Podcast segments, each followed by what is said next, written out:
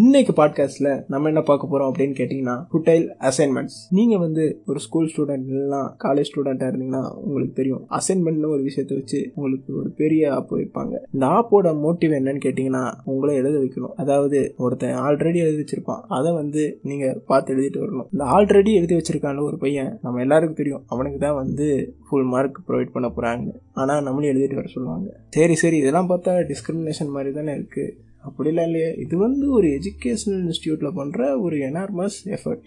இதில் வந்து மேஜராக மூணு ப்ராப்ளம் ரைஸ் ஆகுது அதாவது மணி காசு செலவு பண்ணால் தான் போய் ஒரு ஏ ஃபோர் ஷீட் வாங்க முடியும் அப்படி ஏ ஃபோர் ஷீட் பேப்பர் அந்த பேப்பர் மரத்துலேருந்து வருது ஸோ காலங்காலமாக நம்மளும் வந்து பேப்பரில் சேவ் ட்ரீஸ்னு எழுதிட்டு தான் இருக்கோம் இதில் அல்டிமேட்டான விஷயம் என்னென்னு கேட்டிங்கன்னா நம்ம கடைக்கு போன டைம் வேஸ்ட்டு எழுதின டைம் வேஸ்ட்டு நம்ம பேப்பர் அவங்க படிக்க போகிறது இல்லை வேறு பார்த்தா மார்க் போட போகிறாங்க ஸோ கம்ப்ளீட்டாக ஸ்க்ரூவ்டு ஸ்டூடெண்ட் லைஃப் இந்த பாட்காஸ்ட் பிடிச்சிருந்ததுன்னா அப்படி இதை நீங்கள் தெரியும் தெரியாமல் வந்து கேட்டுட்டிங்கன்னா உங்களோட கிளாஸ் டீச்சருக்கும் உங்கள் டீன் உங்கள் பிரின்ஸ்பால் உங்கள் ஹெச்எம் எல்லாருக்கும் ஷேர் பண்ணுங்கள்